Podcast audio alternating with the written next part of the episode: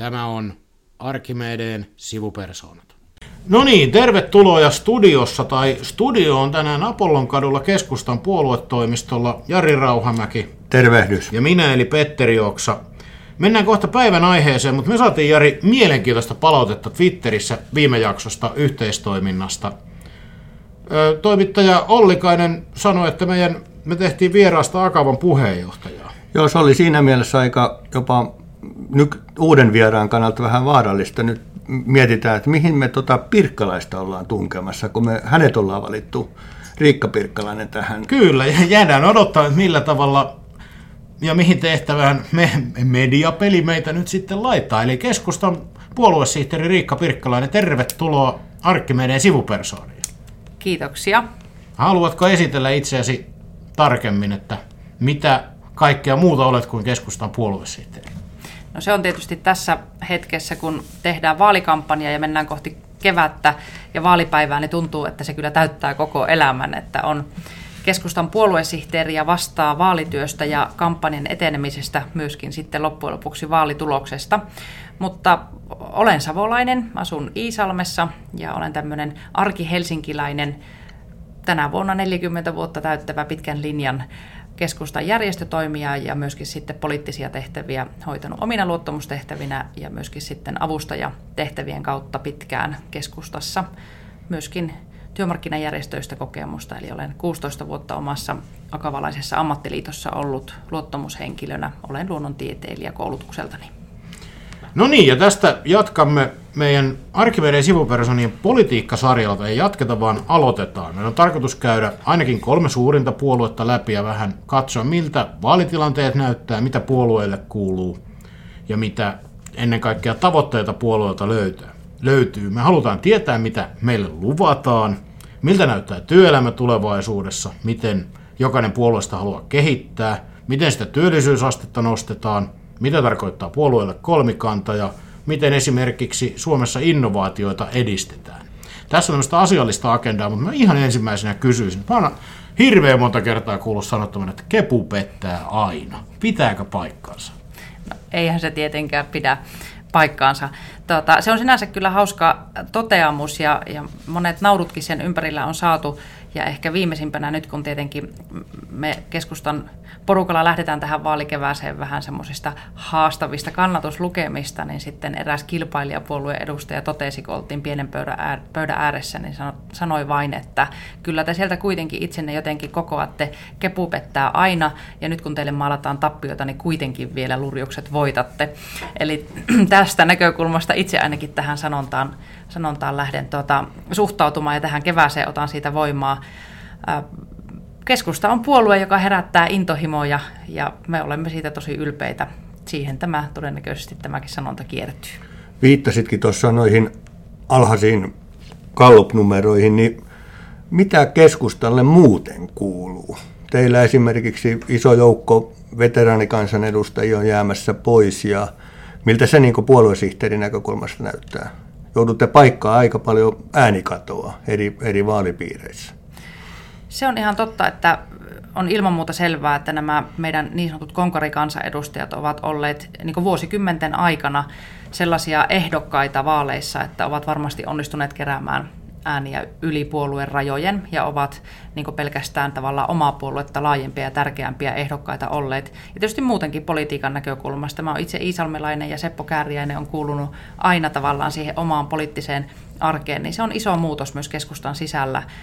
Ikään kuin semmoinen turvallinen ympäristö pikkusen muuttuu, kun näitä konkareita jää pois. Ehdokasasettelun näkökulmasta on kuitenkin todettava, että näissä vaalipiireissä, joissa näitä konkariedustajien poisjääntejä on ollut, niin niissä on ollut kyllä suoranainen tunku meidän ehdokaslistoille. Ja mä luulen, että semmoinen luonteva sukupolven vaihdos tästä keskustan osalta on tulossa.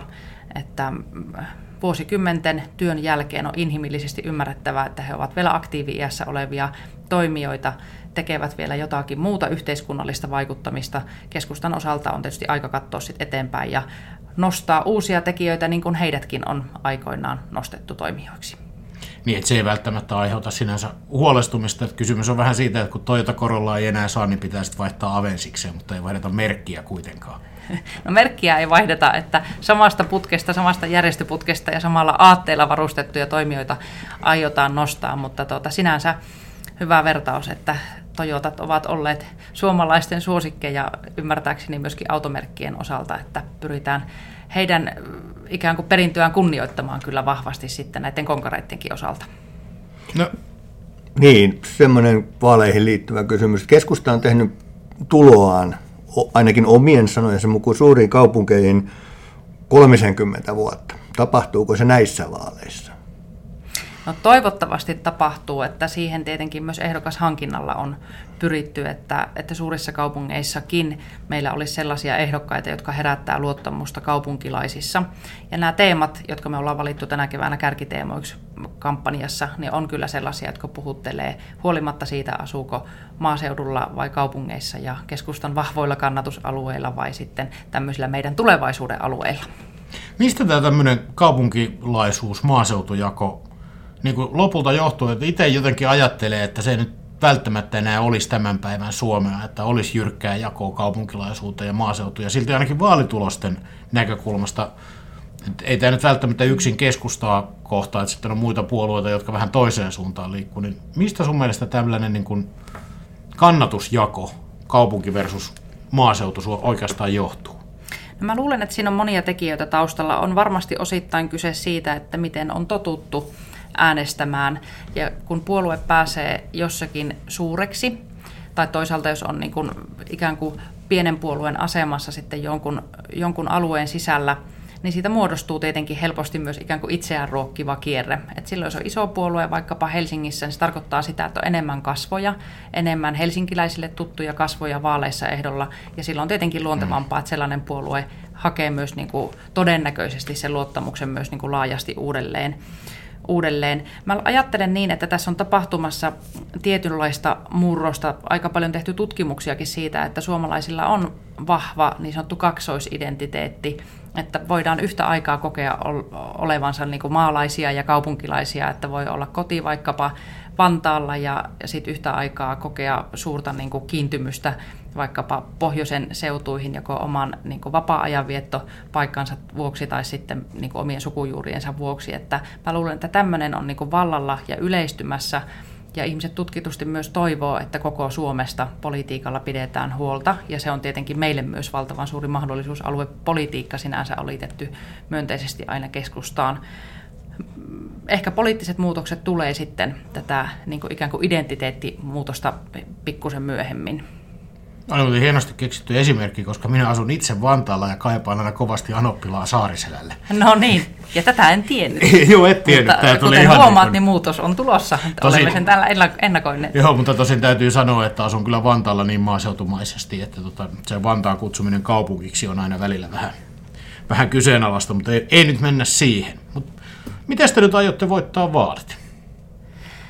Keskustalla on vahva kenttäkoneisto ja meillä on hyvät ehdokkaat ympäri Suomen. Kyllä mä luulen, että tämmöinen kansanliike, joka on vahvasta niin kuin paikallisesta organisaatiostaan ja verkostostaan tunnettu, niin kyllä se ponnistaa kentän kautta. Että mulla on kovat odotukset siihen, että kun meidän kampanjointivaihe tiivistyy ja ehdokkaat on, on tuolla omissa kampanjatilaisuuksissaan kiertämässä Suomea, niin sieltä me saadaan nostetta.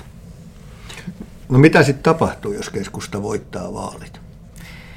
No ensinnäkin Suomelle se tarkoittaa niin kuin turvallista jatkumoa, jossa julkisesta taloudesta pystytään edelleen pitämään huoli, joka on pohja sitten kaikille muulle hyvinvointiyhteiskunnan palveluille ja, ja myöskin niin kuin vahvalle sosiaaliturvalle. Ajattelen, että semmoinen turvallinen jatkumo on se, minkä keskusta pystyy lupaamaan, jos ja kun vaalit voittaa. Joo, miten tämä itse vaalikamppailu keskustelun aiheet, kun mä oon ehkä tippunut itse jo vähän laskuista, tässä on puhuttu maahanmuuttovaaleista ja ilmastovaaleista ja hoivavaaleista, joku on vielä manannut sotevaalejakin, niin mitä sä sanoisit, että mistä nyt kaikkein eniten pitäisi itse asiassa näiden vaalien ympärillä sitten keskustella? No jos ihan rehellisesti sanon, mikä on ymmärtääkseni ja varmasti kaikkien puolueiden yhteinen huoli on se, että liian moni suomalainen pohtii, että mitkä ihmeen vaalit näiden ilmastovaalien ja hoivavaalien ja muiden niin kuin kohuteemojen välillä tavallaan. Et, et liian moni suomalainen ei sittenkään ole edes huomannut, että mitä vaaleja on tulossa ja, ja tota, heidänkin joukossaan sitten turhan moni pohtii ylipäätään sitä, että käyttääkö omaa äänioikeuttaan. Että se olisi niin teema, josta ilman muuta kaikkien yhteiskunnallisten vaikuttajien, puolueiden, median ja, ja järjestöjen, kuten tekin edustatte, niin pitäisi olla kiinnostunut ja, ja tehdä kaikkeensa äänestysaktiivisuuden nostamiseksi ajankohtainen politiikka niin kauan kun eduskunta istuu ja työtään tekee, niin tietenkin järjestää jatkuvia yllättäviä hetkiä myöskin siihen, että, että mistä sitten kullakin viikolla kohti vaaleja keskustellaan. Mutta kyllä mä luulen, että sitten eduskuntatyön päättymisen jälkeen joku ajankohtainen politiikka sinänsä jää vähän syrjään, niin sieltä sitten nousee teemat, jotka puolueet ovat niin kuin nostaneet. Siellä on kuitenkin yhteneväisyyksiä näiden teemojen osalta. Ilmastosta varmasti puhutaan, myöskin tästä vanhushoivasta sietää puhua. Kyllä se ansaitsee teemana tulla, tulla huomioiduksi myöskin niin kuin viimeisissä vaalikeskustelujen tuoksinnassa ja taistossa. Ja aika hyvin hän kuitenkin sitten ne viimeiset kärkiteemat noudattelee myös niitä, mitä suomalaiset itse korostavat vaalien alla. Neljä vuotta sitten ne liittyi julkisen talouden velkaantumiseen, työttömyyden kasvuun. Suomalaiset oli huolissaan niistä teemoista ja nyt näyttää kaikki tutkimukset siltä, että nämä teemat on enemmän sosiaalipoliittisia. Ne varmaan sitten viimeisten viikkojen aikana nousee keskusteluun. No kuka näissä vaaleissa äänestää keskustaa? Ja, ja tota, miksi suomalaisen ammattiliittoon kuuluvan insinöörin pitäisi äänestää keskustaan? No me toivotaan tietenkin, että, että semmoiset äh, tavalliset suomalaiset, jotka arvostavat äh, hyvinvointiyhteiskuntaa perhepolitiikan näkökulmista, hyvien ja kattavien palveluiden näkökulmasta, tasa-arvoisen niin kuin koko maan kehittämisen näkökulmasta, olisi ennen muuta niitä äh, suomalaisia, jotka sitten löytäisivät löytäisivät äänestyspäivänä keskustan ja antaisivat meille luottamuksen. Insinöörien kannattaa äänestää keskustaa ennen muuta siksi, että me ollaankin jo sanottu siinä vaiheessa, kun vaalikampanja avattiin, että me tavoitellaan työllisyysasteen nostoa 75 prosenttiin, johon liittyy myös niin kuin panostuksia sitten tutkimukseen, kehitykseen ja innovaatiotoimintaan. Ja se on tietenkin semmoinen, joka tietää insinööreille käytännössä myös töitä.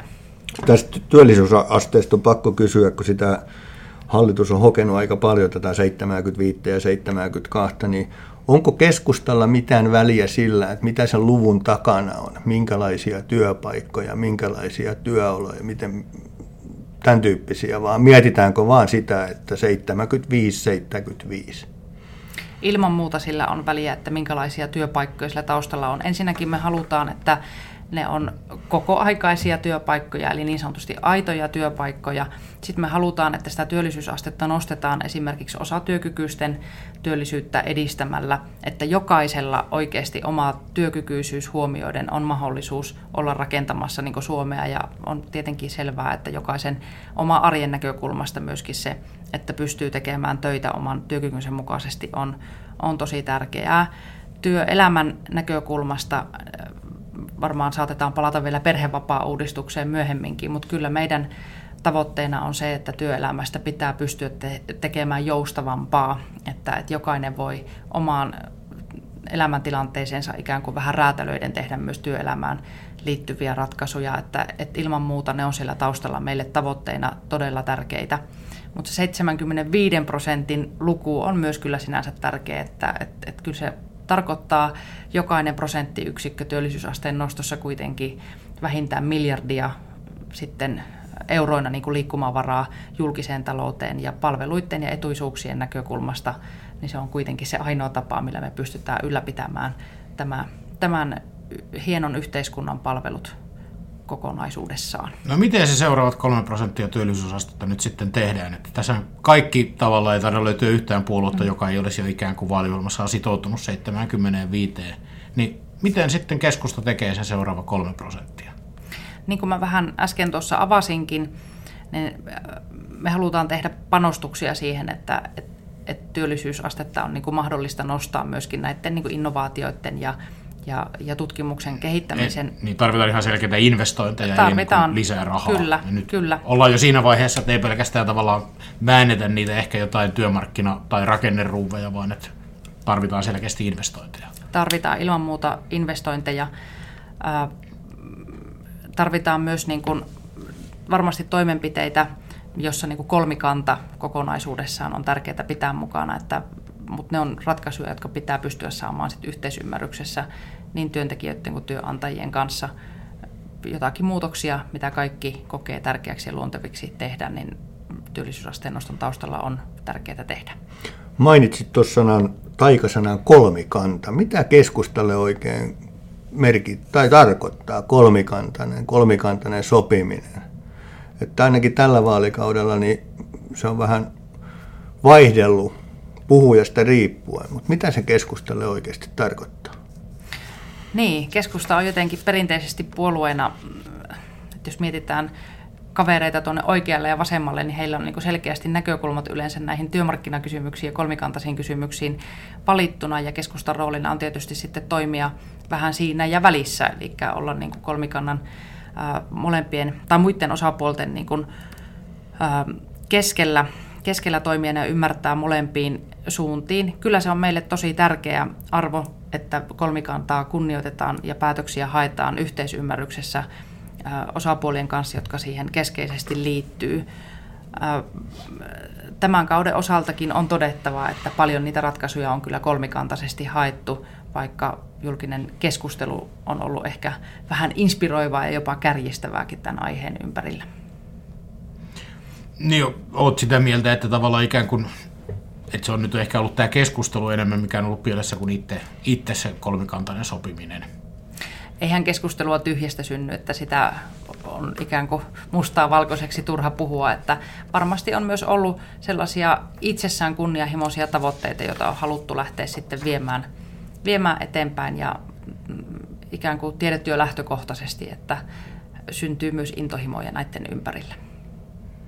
Mutta se on, itse asiassa mä kelaisin nyt vähän taaksepäin tuossa puhuttiin siitä, että kuka äänestäisi keskustaa. Ja silloin minusta yksi mielenkiintoinen haaste on nämä tämä ihmisten luottamuspolitiikka ja että mm. ihmiset äänestäisi ylipäätään. Tämä yhdistää mun mielestä sekä puolueita että järjestöjä ylipäätään, niin osaisitko analysoida, että minkä takia ihmisten jotenkin tuntuu, että on mennyt toivo politiikan suhteen, että ei oikein luoteta siihen omaan äänestys, että äänestämisellä olisi mitään merkitystä ja passivoidutaan sen suhteen. Ja sama koskee kyllä vähän niin ammattiyhdistys kuin muitakin järjestöjä, että jotenkin – semmoinen niin passiivisuus ja että ei minun tekemisilleni ole mitään väliä. Että mistä se johtuu ja sitten siitä seuraava kysymys, että mitä sille sitten pitäisi tehdä?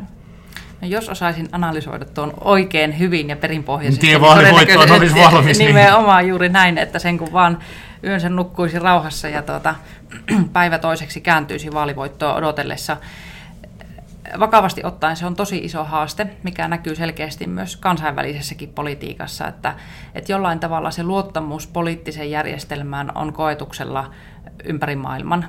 Et me tiedetään, että, että tavalla tai toisella niin osa kansasta on kokenut vahvasti sen, että niin sanotusti niin kuin vanhat puolueet ja se perinteinen poliittinen järjestelmä ei ole luonut heille semmoista osallisuuden ja osallistumisen kanavaa ja on jopa koettu, että on käännetty selkä. Sieltähän on noussut varmaan äh, niin Trumpin voitto kuin Brexit ja, ja ruotsidemokraattien nousu myöskin Ruotsissa, tota, keltoliivien mielenosoitukset Ranskassa, että, että sellaista niin kuin liikehdintää sen poliittisen järjestelmän ympärillä on nyt niin kuin ainakin minun muistimukaisesti enemmän kuin koskaan ihan kansainvälisestikin ajatellen liikkeellä. Suomen osalta mä toivoisin, että, että siitä syntyisi sellainen niin kuin yhteisponnistus sen luottamuksen niin politiikan luottamuksen vahvistamiseksi. Että, että kyllä jos seuraa näitä politiikan käänteitä viikosta toiseen, niin joskus kyllä tuntuu itsestäkin, että ei se mikään ihme ole, että siitä vähän kärryiltä tippuu ja luottamus on koetuksella sitten poliittista järjestelmää ja puolueitakin kohtaan. Et siinä pitäisi puolueiden vahvemmin löytää toisensa, ei pelkästään juhlapuhetasolla, vaan myöskin niin kuin ihan arkisen niin kuin politiikan teon ja, ja käytäntöjen osalta. Ehkä siihen liittyy myös semmoinen suurempi yhteiskunnallinen muutos, niin kuin viittasit itsekin ammattijärjestöihinkin, että, joka on niin kuin tavallaan tämmöinen niin kuin, ö, puhdas näyte solidaarisuudesta mun mielestä ammattiliikkeen vahvuus ja syntyy, että, että ehkä niin kuin ihmiset vaatii myös sitten enemmän yksilöllisiä ö, tavallaan tuloksia sekä politiikalta että järjestötyöltä, johon osallistuvat, jota haluavat, haluavat tukea ja, ja kokevat, että, että pystyvät vaikuttamaan myös niin, että jättävät osallistumatta tähän järjestelmään, mikä ei tietysti ole hyvä asia. Joo, se on minusta aika lohdutonta, että siinä vaiheessa kun demokratiaan ei luoteta, ei enää muisteta, että se lyijykynä on maailman mahtavin ase, jolla on, voidaan kaataa kaikki johtajat kansanvaltaisissa yhteiskunnissa. Sehän on hirveän yksilöllistä, että sä menet yksin sinne äänestyskoppiin, laitat numeron ja valta on sillä hetkellä vain ja ainoastaan sinun käsissäsi. Et ehkä myöskään niin kun, se on ehkä vähän hävitetty se, että niin kun vallan käytöstähän siinä äänestämisessä on kysymys. Kyllä, kyllä. Näin se on, että pitäisi jotenkin sille vaan kunnioitusta enemmän ja huomiota enemmän saada aikaiseksi. Että liian moni taas ajattelee se just toisinpäin kuin mitä sä kuvasit tuossa hyvin, että moni ajattelee, että semmoisella yksittäisellä äänestyspäätöksellä ei ole vaikutusta, vaikka asia on just täysin toisinpäin. Ja otetaan vielä siitä niistä tuohon tämän ehkä niin tämmöisen periaatteellisemmankin pohdin, pohdinnan jälkeen, niin tähän mainitsit jo parikin kertaa innovaatiot ja tutkimuksen ja tuotekehityksen. Tämähän on asia, mistä me ollaan oltu hirveän huolissaan, että se on kauaksi kadonnut aika, kun Suomi oli TKIssa maailman huipulla. Ja meilläkin taitaa omissa hallitusohjelmatavoitteissa lukea, että 4 prosenttiin bruttokansantuoteosuudesta pitäisi päästä, mutta no, se on melkein yhdellä hallituskaudella mahdotonta. Ja mua on vähän hämmentänyt tässä se, että tässä on jo viimeiset ainakin kahdeksan, ellei kymmenen vuotta, kaikki puolueet vannoneet sen nimiin, että nyt suunta kääntyy. Tutkimus- ja tuotekehityskulut kääntyy nousuja, aina ne vaan laskee, niin julkiset kuin yksityiset. Niin miten tämä nyt sitten, onko nyt sitten se aika, kun puheet muuttuu teoiksi ja, no siihen, ja suunta kääntyy? No se ei ole ensinkään mikään niin poliittinen itsestäänselvyys, että, suunta kääntyy, vaan kyllä siinä kannattaa myöskin puolueita haastaa. Se on ihan hyvin määritit tuo aikajänteen, että joku niin 8-10 vuotta taaksepäin, niin tämä on ollut tavallaan niin se toive, että näin pystyttäisiin tekemään ja vihdoinkin niin kääntämään ne panostukset mm. TKI-osalta osalta nousuun, mutta valitettavasti julkisen talouden tilanne on ollut kuitenkin sitten se, joka on lopulta sanellut ne reunaehdot. Keskusta on tehnyt suunnitelman tämän kevään ja niin, kuin niin sanottujen vaalilupausten osalta niin, että meillä on selkeä suhde siinä, että se mitä me luvataan palveluihin ja etuisuuksiin, niin siinä täytyy olla niin kuin suurin piirtein samassa suhteessa myöskin panostuksia sitten siihen ikään kuin kasvuun ja sen työllisyysastekäppyränkin kulmakertoimen oikeana pitämiseen. Ja siinä osana on tietenkin nämä TKI-panostukset, että ilman niitä me ei pystytä nostamaan, nostamaan tuota, sitä paljon puhuttua työllisyysastettakaan. Että kyllä siellä, siihen täytyy tehdä panostuksia. Palataan tuohon työelämäjuttuihin, niin jos keskustan pääsee valtaan, niin miltä suomalainen työelämä näyttää neljän vuoden päästä? No minun ajatuksissa se olisi joustavampi työelämä ja tasa-arvoisempi työelämä.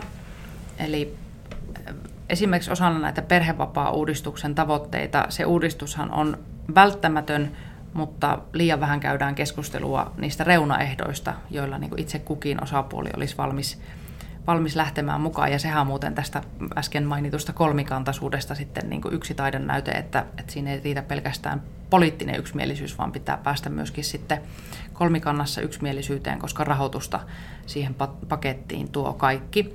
Mutta että keskustan osana tai niin kuin tavoitteina vahvasti perhevapaa-uudistuksenkin osalta on se, että työelämästä pitää tulla joustavaa. Eli tarkoittaa sitä, että että ei ole vaan pelkästään mahdollisuus olla työelämässä arkipäivisin kahdeksasta neljään, vaan jos on pieniä lapsia tai toisaalta haluaa osallistua vaikka ikääntyneiden vanhempien omaishoitoon, niin työelämässä pitäisi pystyä löytymään tämmöisille asioille joustoa. Niin siis, että nimenomaan työnantajien pitää pystyä joustamaan Kyllä. niiden tilanteiden mukaan. Että Kyllä. Ei ole pelkästään niin, että se on se työntekijä, joka joustaa sitten. Kyllä, sitä tietä on Joo. jo aika pitkälle kokeiltukin näissä tilanteissa. Ja tota, siitä ehkä kuitenkin osaltaan johtuu myös nämä alhaiset syntyvyysluvut, että ihmiset kokee, että perheelämän edessä työelämä ei jousta ja on helpompaa sitten tukeutua ratkaisuihin, jossa se perhe on sitten ikään kuin mahdollisimman pieni. Että näin, näin ainakin näistä niin perhebarometreistä on pääteltävissä. Mutta myös tasa-arvoisempi siinä mielessä työelämän täytyy olla, että ei pelkästään näiden niin perhevapaa-uudistuksen näkökulmasta, eli vanhempien tasa-arvoisen hoivavastuun jakautumisen näkökulmasta, mutta myöskin kyllä me edelleen Suomessa tämän palkkatasa-arvon näkökulmasta joudutaan tekemään hurjan paljon töitä. Että se kehitys on hirvittävän hidasta, jossa mun mielestä olisi ansaittua, että sekä poliittiset puolueet että myöskin sitten työmarkkinajärjestöt pysähtyisivät pohtimaan, että onko se meidän yhteinen työ palkkatasa-arvon edistämiseksi riittävän kunnianhimoista, että se kehitys on valitettavan hidasta. Kumpaa sun kokemuksen perusteella on työelämässä se heikompi osapuoli, työntekijä vai työnantaja? No mun mielestä ja omalla, omankin kokemuksen valossa, niin kyllä se yhteispeli niin molempien osalta on kuitenkin se, joka muodostaa sitten menestystarinat tai toisaalta sitten nämä niin sanotut heikot lenkit. Että kyllä se niin jollakin tavalla se kommunikaatio ja niin semmoinen, että pystytään asettumaan äh, niin yhteisrintamaan ja ajattelemaan, että tämä menestys on niin yhteinen juttu, niin siitä se ennen muuta on kiinni. Että on paljon hyviä esimerkkejä hyvistä työnantajista, on kuuluisia esimerkkejä huonoista työnantajista, on hyviä esimerkkejä taidokkaista alaisista, mutta myös siitä, että alaistaidotkin voi puuttua sitten ja, ja tavallaan se työntekijän niin kuin oma panos jäädä pieneksi, että, että kaikkien osapuolten pitäisi pystyä tekemään osansa siihen, että menestys on mahdollinen. Aika politiikkomainen vastaus, eikö ollutkin? On, mutta mehän tiedetään Jari nämä huonot esimies- ja alaistaidot. Kyllä. Kerrotaan toistemme kanssa tekee töitä. Joo, pöydän vieressähän niitä on. Kyllä, pino, pino. molemmin puolin. Mutta otetaan näistä työelämäasioista kiinni. En malta olla kysymättä nyt, kun Eräs nimeltä mainitsematon keskustalainen pääministeri on tässä työaika-asiassa esiintynyt kovinkin vahvasti, niin miten sitten neljän vuoden päästä, niin teki, onks, pitääkö suomalaisten tehdä lisää töitä? Onko meidän työajat liian lyhyitä?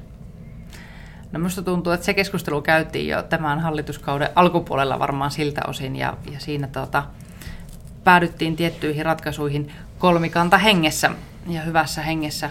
Se, sen asian osalta ei meillä ole siihen mitään sellaista tavoitteellista kantaa, että sitten osana niitä ratkaisuja, joita kolmikannassa pohditaan vaalien jälkeen, niin se asia sitten ratkeaa. Mistä se, mistä se johtuu tuota, tällä vaalikaudella? Et, et mullakin on aika pitkä perspektiivi, niin ää, nykyinen pääministeri on kyllä, hänellä on ollut tarve sorkkia tämän niin työmarkkinapuolelle erilaisilla tämmöisillä jutuilla, niin mistä se johtuu? Onko se keskustan ominaisuus vai pääministerin ominaisuus? No ensinnäkin nämä on tietenkin ollut tämän hallituksen hankkeita tässä ajassa. Ja jos mietitään, tietysti paljon on yritetty toteuttaa niitä kirjauksia, joita hallitusohjelmaan on silloin tätä hallitusta muodostettaessa kirjattu. Ja pitää tietysti muistaa, että silloin lähdettiin hyvin alhaisista työllisyysluvuista ja, ja tota, niin paljon ikään kuin odotuksia oli ladattu sen ympärille, että työllisyyden ja työllistämisen kanssa päästään eteenpäin. Että siitä varmaan johtuu myös tämä mielenkiinto tämä aihe ympärille ja intohimoiset keskustelut. Mutta otetaan tähän ihan vielä ainakin yksi teema tässä kohtaa, ja niin kuin oppiminen, osaaminen ja osaajapula, tai ainakin väitetty osaajapula, enkä kiellä, etteikö jollakin sektoreilla varmaan sitä olisikin, mutta Millä tavalla tätä, kun nyt sanotaan, että meillä ei ole tarpeeksi osaajia, niin miten sitä pitäisi lähteä ratkomaan? No siinäkin on tietysti monta tulokulmaa, ei ihan yksinkertainen kysymys, mutta että ensinnäkin se, että meidän pitää jollakin tavalla pystyä yhteiskuntana vahvistamaan jatkuvaa oppimista, että ihmiset pystyy niin helposti muuntokouluttautumaan ja siitähän itse asiassa Insinööriliitolla ja insinöörien Tämä on ollut meille rakas aihe. Kyllä, ja, ja tietenkin niin kuin ammattikorkeakoulut, jotka insinöörejä kouluttaa, niin sehän on niin kuin heille tuttu tehtävä, että ammattikorkeakoululaissahan lukeekin heidän yhtenä tehtävänä, että, että pitää tämmöistä niin kuin elinikäistä oppimista edistää, ja, ja siinä mun mielestä niin kuin koulutusjärjestelmällä olisi paljon ammattikorkeakouluista oppimista, että, että päästään siinä niin kuin jouhevasti liikenteeseen. Eli toisaalta on kyse siitä, että että, tota, että ihmiset pystyy jatkuvasti niin kuin muuntamaan omaa osaamista sen kysynnän ja omien toiveiden mukaisesti.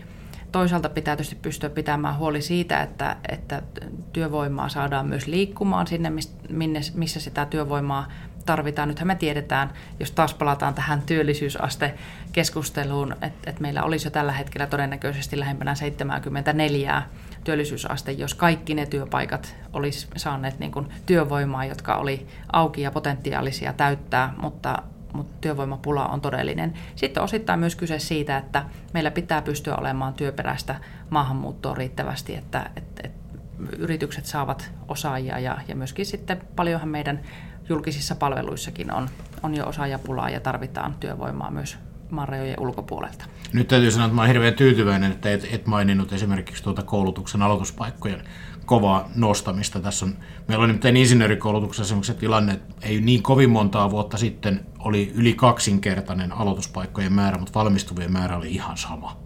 Mm-hmm. Eli ikään kuin se ei ole niin kuin ollut se ruuvi, millä saadaan lisää. Tämä on muuten tuttua omalta koulutusaltani luonnontieteilijöistä, että meille se oli ikään kuin haaste myös tämän alan näkökulmasta, että aina esitettiin ratkaisuksi tätä, kun ikään kuin reservissä oli jo valmiita luonnontieteilijöitä riittävästi. Joo, ja meillä ainakin on, on siis siinä on selkeä haaste, että pitäisi saada ulos ne, jotka ovat siellä kouluissa, että se valmistumisaste tai läpäisyaste koulutuksessa on kestämättömän huono. Kyllä. Ja toi on kyllä varmaan tämä, mulla on insinöörinkin ehkä tärkein siis työllisyyskysymys on tämä niin kuin tuota alueellinen kohtaanto, että työt ja työttömät ovat vähän eri paikoissa, mutta se onkin kyllä varsin kova pähkinä purtavaksi, että miten ihmiset sieltä saataisiin niin kuin helpommin sellaisiin olosuhteisiin, että pystyvät hakeutumaan muualle töihin. Kyllä, se on aika monimutkainen palapeli, joka lähtee tietysti niin kuin alueellisesta vetovoimasta ja kaikista kysymyksistä, mitkä on osittain myös ja, ymmärrettävästi todella inhimillisiä. Mietitään sitä oman perheenkin sijoittumista sitten ja, ja tuota, mahdollisen puolisonkin, puolisonkin sitten työllistymismahdollisuuksia, että ne ei ole ihan yksinkertaisia kuvioita ratkaistavaksi. Mut me ollaan varmaan aika hyvä kattaus käyty läpi. Joo, tässä on nyt semmoinen tilanne, me panimme molemmat itsemme alttiiksi tämmöiselle vedonlyönnille joku aika sitten ihan julkisesti podcastissa. Ja nyt me kaivattaisiin sun asiantuntemus tuntemusta tähän, että toi, sun pitäisi antaa meille vinkki, että montako kansanedustajaa on keskustalla seuraa huhtikuun eduskuntavaalien jälkeen. Mulla on kynä valmiina, mä kirjoitan. Ki- kirjoita sä se ylös. Älä. Niin tota... Sä voit olla hiili kuuntelematta nyt, Jari. Vähintään 49. Vähintään 49. 49 plus. Tästä voi ehkä arvata, että veto, veto koskee kansanedustajapaikkoja.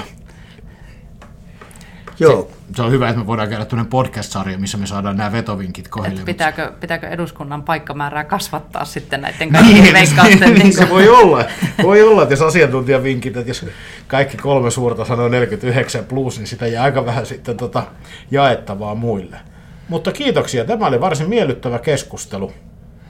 Kiitoksia Joo. teille. Tämä oli kyllä mukava jutteluhetki. Joo, ja menestystä vaaleihin sopivassa määrin, kai me kaikille Kyllä, niin sanotaan. Vo, voimia vaalityö, Joo, se on, tär- se on tärkeää työtä. Kyllä. Ja kiitos, tulee tarpeeseen. Hyvä, kiitoksia. Moi moi.